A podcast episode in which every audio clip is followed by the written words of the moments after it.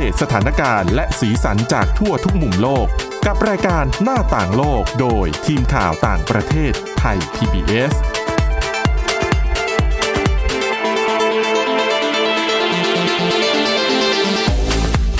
วัสดีค่ะ ต้อนรับเข้าสู่รายการหน้าต่างโลกนะคะ มาอัปเดตสถานการณ์แล้วก็สีสันจากทั่วทุกมุมโลกกับทีมข่าวต่างประเทศไทย PBS ค่ะ วันนี้อยู่กับคุณวินิษฐาจิตกรี แล้วก็ดิฉันทิพย์ตะวันเทระในยพงค์ค่ะ สวัสดีค่ะ ค่ะ สวัสดีค่ะ วันนี้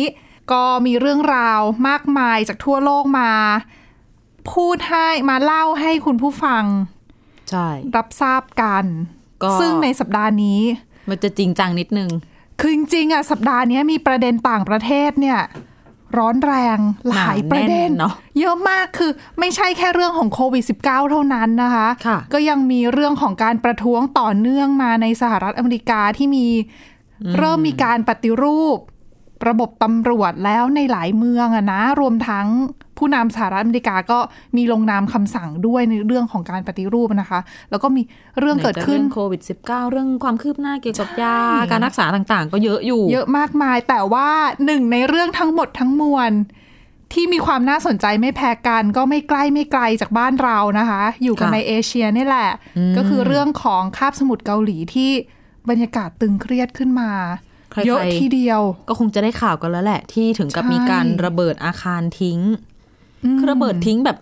เอาเอาว่าไม่ให้เหลืออะไรเลย ใช่ค่ะนะคือสถานการณ์บนคาบสมุทรเกาหลีเนี่ย ตึงเครียดกันมาตั้งแต่ช่วงต้นเดือนที่ผ่านมานะคะค่ะแล้วก็มีวิวาทะร้อนแรงกัน คือจริง ๆ ส่วนใหญ่ก็มาจากฝั่งเกาหลีเหนือนั่นแหละอืมที่กล่าวโจมตีไม่ว่าจะเป็นเกาหลีใต้หรือว่าทางสหรัฐอเมริกา แล้วบรรยากาศก็ตึงเครียดขึ้นมาเรื่อยๆ จนสัปดาห์นี้ ก็เกิดเหตุขึ้นนะนะคะ ก็ย้อนตั้งแต่สัปดาห์ที่แล้วก็มีการตัดเรื่องของสายตรงอืมที่เชื่อมระหว่างทางเกาหลีเหนือกับเกาหลีใต้ไม่ว่าจะเป็นเชื่อมกองทัพ หรือว่าเชื่อมออฟฟิศห้องทำงานของค่ะผู้นค่ะำของทั้งสองประเทศ แต่ว่าล่าสุดก็คือเกาหลีเหนือก็หลายคนก็บอกว่าพูดง่ายๆคือเหมือนเล่นใหญ่อะเนาะอืมระเบิดสำนักงานประสานงานร่วมค่ะระหว่างเกาหลีเหนือกับเกาหลีใต้ ระเบิดทิ้งอืมไม่มีกันเลยไม่ทีมีเดียวใคร ทันคิดเลยนะ ก็ว่าจะเกิดเรื่องแบบนี้ แต่จริงๆขึ้ถ้านะคะย้อนไปดูก็คือ เหตุมันเกิดวันที่เป็นวันอังคารเนาะวันที่ระเบิด แต่ให้ย้อนไปดูถ้อยคำของคิมโยจองอืมน้องสาวของคิมจองอึนผู้นำสูงสุดเกาหลีเหนือเนี่ย เธอออกมาพูดในช่วงสุดสัปดาห์ที่ผ่านมา โดยมีโค้ดคำพูดอะเนาะประมาณว่า อีกไม่นานเนี้แหละ เดี๋ยว ตัวอาคารสำนักงาน ประสานงานร่วมของสองเกาหลีเนี่ย ที่มันไร้ประโยชน์แล้วเนี่ย อีกไม่นานจะเหมือนกับจะไม่เหลือซากให้เห็น อืมถูกทำลายอะนะคะเออแบบโดยสมบูรณ์ใช้ใช่เขาใช้คำว่า completely อืมอืม แล้วก็เนี่ยนะคะ เหมือนกับจริงๆ ก็เหมือนกับเป็นการบอกใบ้สิ่งที่กำลังจะเกิดขึ้นเนาะแต่บางทีเพียงหแต่ลายว่าๆคนก็จะรู้สึกว่าตอนที่คิมโยจองพูดก็อาจจะมองว่าแหมก็เหนึกมือนว่าหเป็ลานยๆคอุรั้ปงมาอุปไมยเออหรือไม่ก็แค่ขู่หรือเปล่าอะนะคะค่ะทำจริง ๆ เนาะทำจริงแล้วก็กลายเป็นประเด็นมาสร้างความสนใจว่า เออ แล้วอาคารนี้มันมีที่มาที่ไปยังไง มันสำคัญยังไง อะก็คือ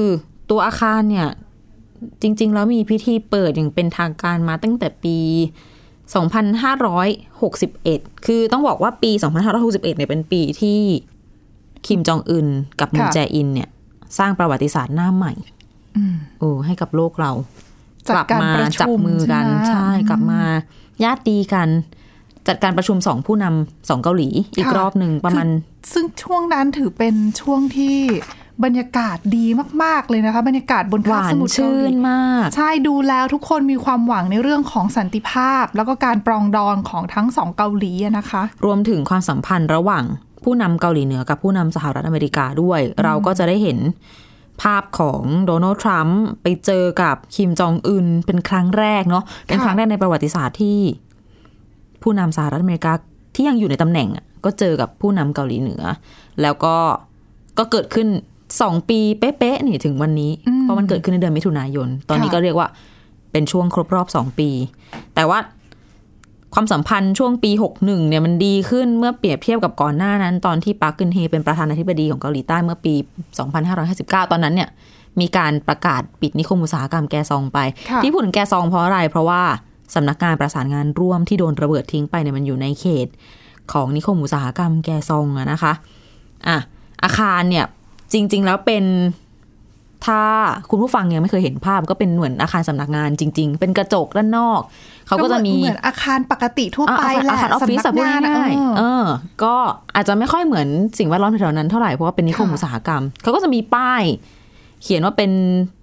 สำนักงานประสานงานร่วมมีรูปแผนที่ที่เป็นแบบ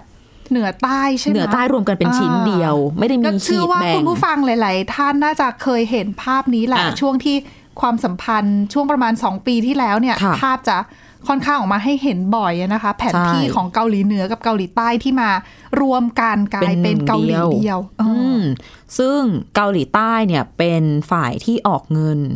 สร้างอาคารสำนักงานนี้ขึ้น ซึ่งอยู่บน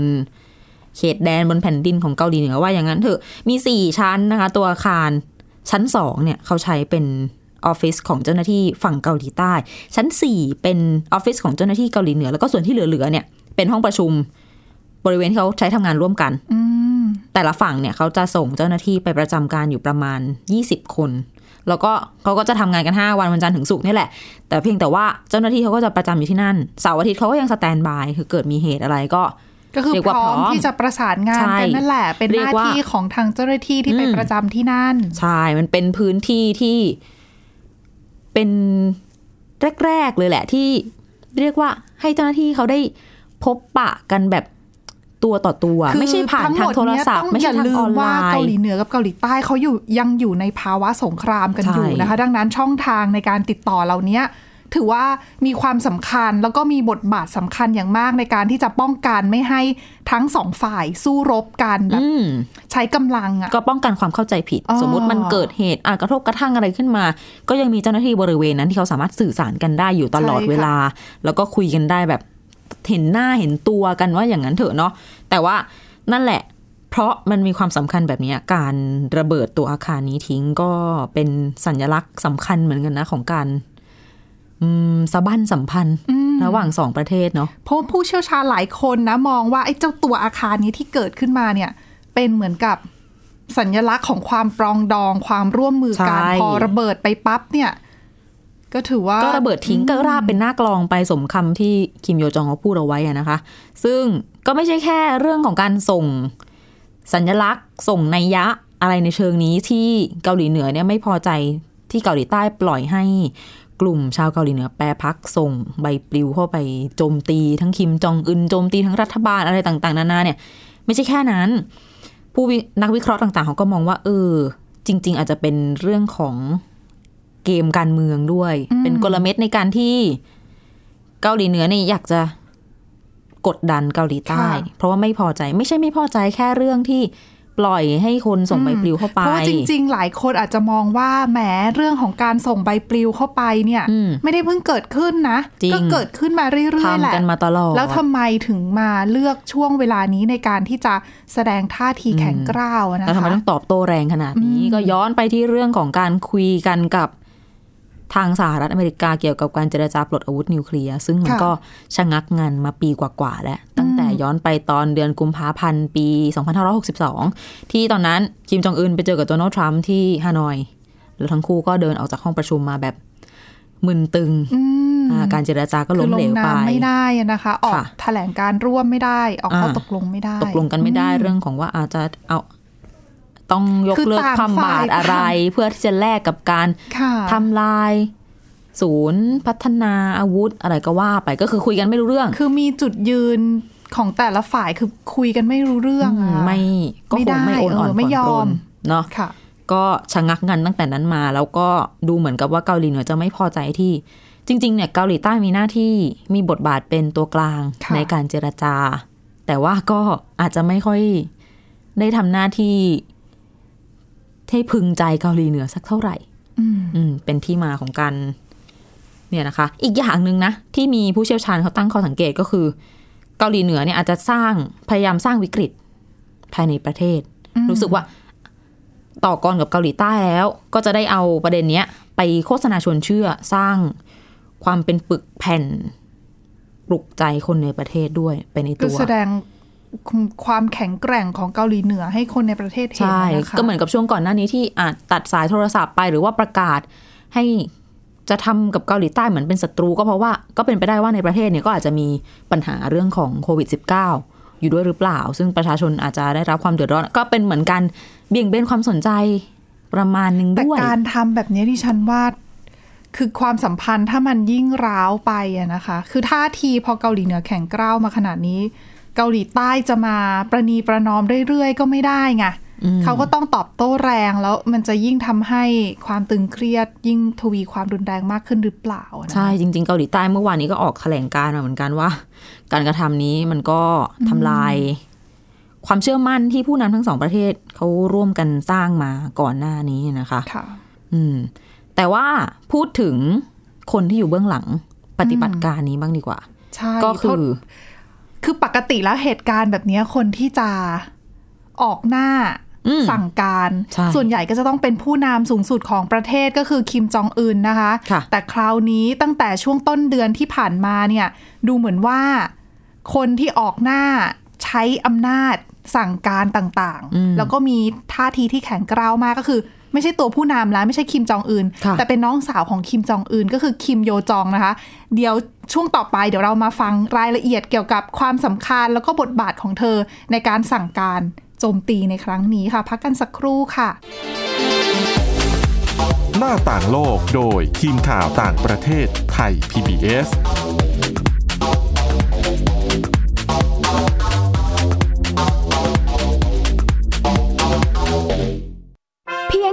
สมาร์ทโฟน ก็ฟังได้ไทย PBS ดิจิทัล Radio สถานีวิทยุดิจิทัลจากไทย PBS เพิ่มช่องทางง่าย ๆ ให้คุณได้ฟังรายการดีๆ ทั้งสดและย้อนหลัง ผ่านแอปพลิเคชันไทย PBS Radio หรือเวอร์ไบเว็บไทยพีบีเอสเรดิโอคอมไทยพีบีเอสดิจิทัลเรดิโออินฟอร์ทนเมนต์ for all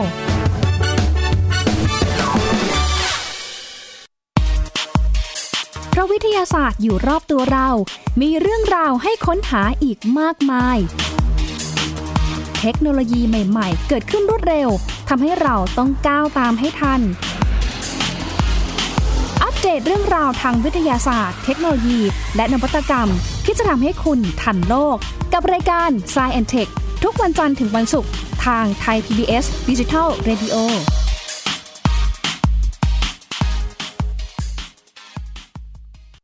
มากกว่าด้วยเวลาข่าวที่มากขึ้น จะพัดพาเอาฝุ่นออกไปได้ครับ มากกว่าให้คุณทันในทุกสถานการณ์ ตามที่กฎหมายดังกล่าวกำหนดเอาไว้ มากกว่ากับเนื้อหาเที่ยงตรงรอบด้านนำมาใช้ในคดีเมาแล้วขับ มากกว่า ในทุกทางออกของสังคม ป้องกันไม่ให้ปัญหาเกิดขึ้น มากกว่ากับข่าวรอบวันในทุกมิติ เครนก่อสร้างเกิดอุบัติเหตุขึ้น มากกว่าด้วยการวิเคราะห์ที่ตรงจุด ความพยายามของภาครัฐที่จะแก้ปัญหา และมากกว่ากับทีมข่าวมืออาชีพ ข่าวไทย PBS ให้คุณได้มากกว่า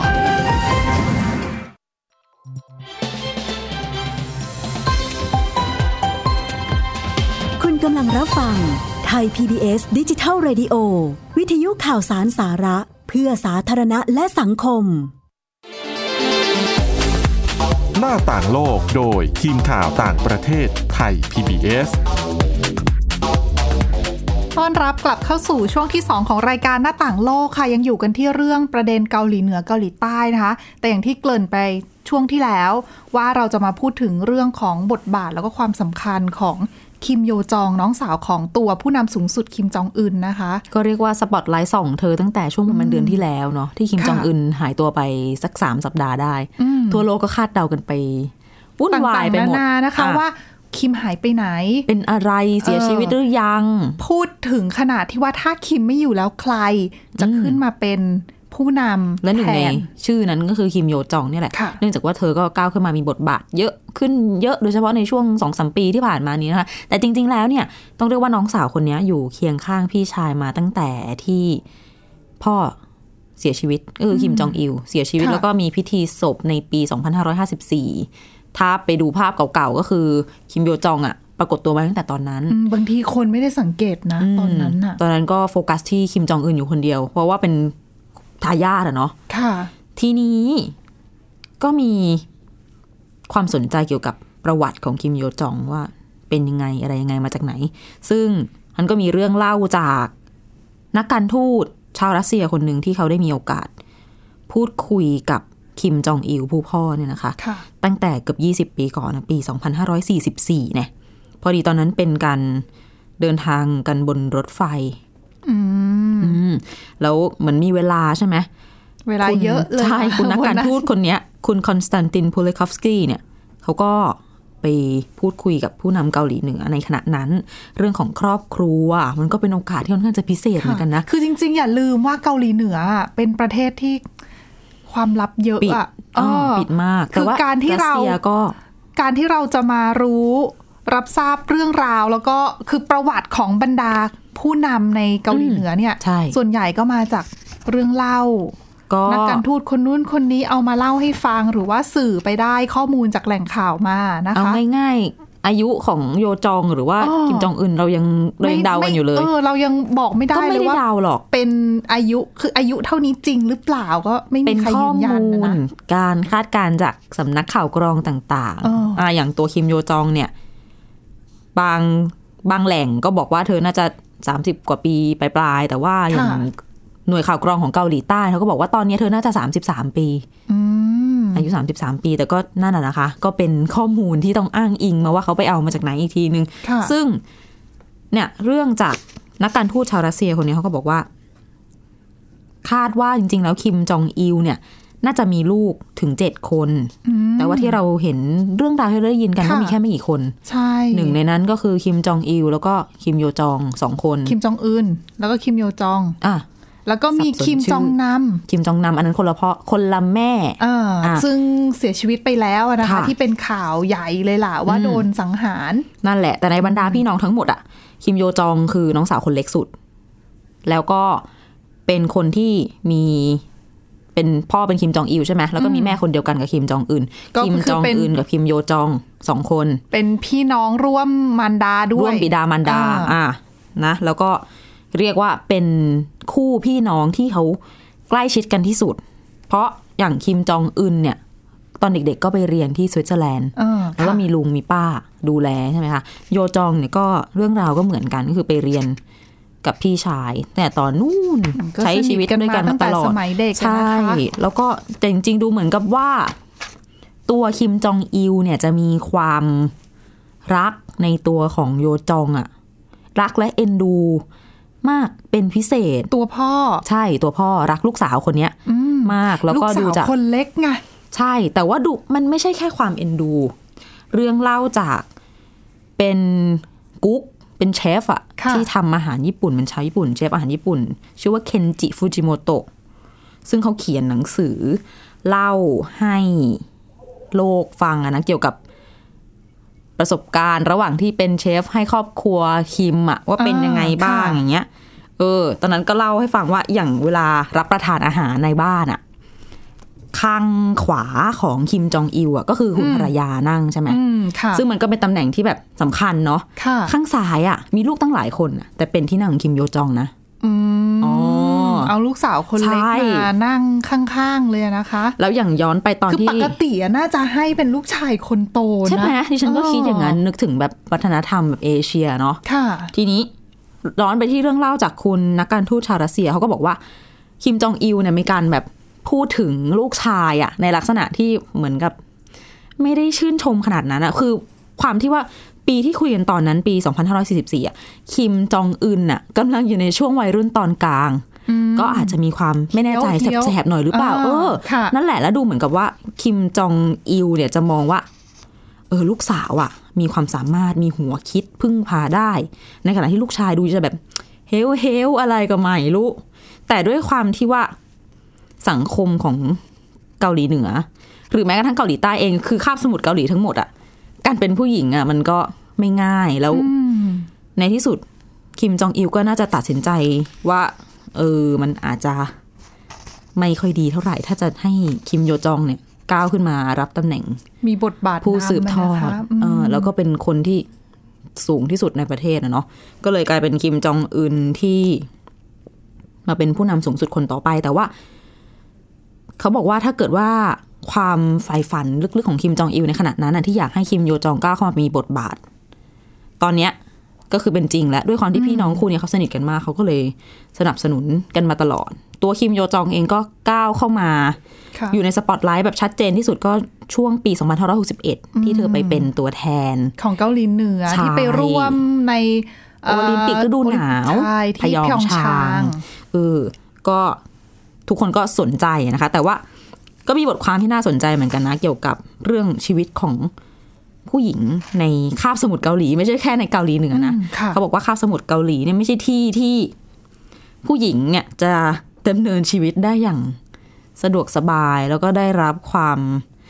เท่าเทียมมากนัก เราอาจจะเคยได้ยินกันในเรื่องของปัญหารายรับเงินเดือนในยุคปัจจุบันเนี่ยนะของที่ค่ะเกาหลีใต้ผู้หญิงก็ได้รับ เงินเดือนค่าตอบแทนอะไรน้อยกว่าผู้ชายใช่อืมโอกาสในเรื่องของการใช่ทำงานต่างๆ ด้วยไม่ไม่นับรวมถึงตำแหน่งในระดับสูงในบริษัทหรือว่าในรัฐบาลก็ตามนะคะค่ะ แล้วก็เนี่ยแม้ว่าผู้หญิงเนี่ยจะเป็นส่วนสำคัญของแรงงานที่ขับเคลื่อนประเทศทั้งเกาหลีเหนือและเกาหลีใต้เนี่ยแต่ว่าบทบาทสิ่งที่พวกเธอต้องเผชิญก็คือการเหยียดเพศนั่นแหละ ผู้หญิงเนี่ยจะต้องเป็นคนที่ เหมือนอ่อนน้อม อ่อนหวาน สงบเงียบ อยู่ตลอดสงบเสงี่ยมอยู่ตลอดอะนะคะ อันนี้ค่ะเป็นคำพูดของชาวเกาหลีเหนือที่เขาแปรพักแล้วปัจจุบันเนี่ย อยู่ในเกาหลีใต้ค่ะเธอเล่าว่า ผู้ชายเนี่ย ถือเงิน ถืออำนาจควบคุมทุกอย่าง มีสถานะทางสังคมในทุกมิติเลย แต่ผู้หญิงเนี่ยก็คือ ตกอยู่เป็นเบื้องล่าง ในทุกมิติเช่นกัน แล้วนอกจากนี้ในเกาหลีเหนือก็ยังมีปัญหาในเรื่องของความรุนแรงทางเพศด้วยอืมจนความรุนแรงทางเพศเนี่ย กลายเป็นเรื่องปกติที่ที่ค่ะกลายเป็นที่ถูกยอมรับไปในสังคมอืมนะ นั่นแหละ แล้วก็อีกหลายอย่างที่ผู้หญิงต้องเผชิญ จนทางหน่วยงานขององค์การสหประชาชาติเองก็ออกมาพูดเรื่องนี้เช่นกัน เรื่องของการละเมิดสิทธิมนุษยชนของผู้หญิง ในเกาหลีเหนือเนี่ยนะคะก็เป็นปัญหาใหญ่ แต่ว่าก็อย่างที่เรารู้ๆกันเขาไม่ได้เปิด ให้มีข้อมูลที่พิสูจน์ได้ชัดเจนอะไรใครจะเข้าไปแก้ข้อไขมูลก็ลำบากอะนะคะใช่เพราะว่าการเดินทางไปในเกาหลีเหนือเองก็ลำบากแล้วอืมแต่การช่วยเหลือก็ไม่ต้องพูดถึงเอาเป็นว่าเป็นข้อมูลที่ก็ก็แค่เหมือนได้รับรู้กันไว้เฉยๆ ซึ่งกลับมาที่โยจอง เขาก็มองว่า เออ ถ้าเกิดว่าเกิดอะไรขึ้นกับคิมจองอึน เพราะ ดูก็มีปัญหาสุขภาพเนาะจากอ่ารูปร่าง มีปัญหาต่างๆนานาแม้ว่าคิมโยจองจะเป็นผู้หญิงอยู่ในสังคมที่ไม่ยอมรับผู้หญิงสักเท่าไหร่ แต่คือก่อนหน้านี้ภาพที่ออกมาของคิมโยจองเนี่ยคือเป็นเป็นผู้หญิงเลยล่ะ คือแบบเป็นเป็นผู้หญิงเรียบร้อยเลยแหละ เออ เพราะว่าจากการที่ถึงแม้ว่าจะเป็น ผู้ที่ติดตามอืมคอยทำงานช่วยเหลือคิมจองอึนอย่างใกล้ชิดในช่วงที่เกาหลีเนี่ยออกสื่อเยอะๆนะคะอ่าช่วงที่แบบที่มีเอาการเอกประสาชุมรมาให้เซ็นอะไรอใช่ย่างทุกเงี้ยคนเห็นก็ตจะลมอองดว่าเนาะเป็นเลขาส่วนตัวเลยประล่ะมาณแล้วก็นั้นบทคือภาพลักษณ์ที่ออกมาก็จะดูแบบซอฟต์ๆแต่แต่ว่าตอนเนี้ยโอ้โหพลิกหน้ามือเป็นหลังมือเลยใช่ก็ไม่รู้ว่าจะเตรียมตัวก้าวขึ้นมา มีตำแหน่งสำคัญอะไรเพิ่มมากขึ้นมีอำนาจเพิ่มมากขึ้นหรือเปล่าจากเดิมที่ตอนนี้เธอก็เป็นเอ่อ ดูแลในด้านของการการโฆษณาประชาสัชมวนพันธ์ใช่การอืมโฆษณาชวนเชื่อต่าง ๆ ซึ่งบางคนก็มองว่าเป็นส่วนหนึ่งหรือเปล่าที่เธอออกมา มีท่าทีที่แข็งกร้าวสั่งการเอง เพราะว่าเรื่องของการส่งใบปลิวเข้ามาในเกาหลีเหนือเนี่ย ก็กระทบถือว่าเป็นขอบเขตงานของเธอโดยตรงอะนะคะ นักวิเคราะห์ก็บอกเลยว่าการเป็นทายาทของคิมอิลซุงอะอืมสืบทอดมาสายเลือดโดยตรงเนี่ยอาจจะสำคัญกว่าการที่เธอเป็นผู้หญิง ดังนั้น ความเป็นไปได้ที่เธอจะได้ขึ้นมาก็เป็นอาจจะใช่เป็นทายาทเป็นผู้นำสูงสุดคนต่อไปอะก็เป็นไปได้อืมเพราะและบุคลิกจริง ๆ ของเธออืมคำบอกเล่าของคนที่ได้เผชิญหน้ากับเธอ ระหว่างการมาเยือนเกาหลีใต้อะไรอย่างเงี้ย เป็นคนที่ ดูเงียบค่ะสุขุมอื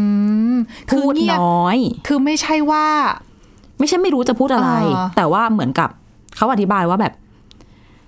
เธอเงียบ เธอพูดน้อย แต่ว่าเธอคัดสรร คำที่เธอจะเอ่ยออกมาจากปากของเธออะอืมอย่างค่ะถี่ถ้วนมมันทำก็ให้คือเป็นคนแต่ฉลาดจริง ๆ แล้วเป็นคนฉใช่ใช่ลาดแล้วไม่พูดเยอะประมาณทำจริงนั้นประมาณนั้น ประมาณนั้นเออคือจะจะพูดออกมาแต่ละคำอะก็คือต้องมีความหมายแล้วก็ค่ะมีความจำเป็นสมเหตุสมผลอะไรประมาณเนี้ยซึ่งก็ดูเป็นคุณลักษณะของผู้นำที่ดีอยู่นะอืมแล้วก็สอดคล้องกับท่าทีที่เธอนั่นกำน่ะลังก้าวสิขึ้นมามีบทบาทแสดงบทบาทอยู่ในตอนนี้ค่ะ ก็ถือว่าน่าจับตามองทีเดียวนะคะ ยังไงก็ต้องติดตามกันต่อไปว่าสรุปแล้วเนี่ย จะลงเอยกันยังไง เพราะว่าท่าทีดูแล้วก็แข็งกร้าวต่อกันมากขึ้นเรื่อยๆนะคะ ก็หวังว่าจะคุยกันได้หารือกันได้ แล้วก็ปลองดองกันได้ในที่สุดนะคะ และค่ะนี่คือทั้งหมดของรายการหน้าต่างโลกค่ะ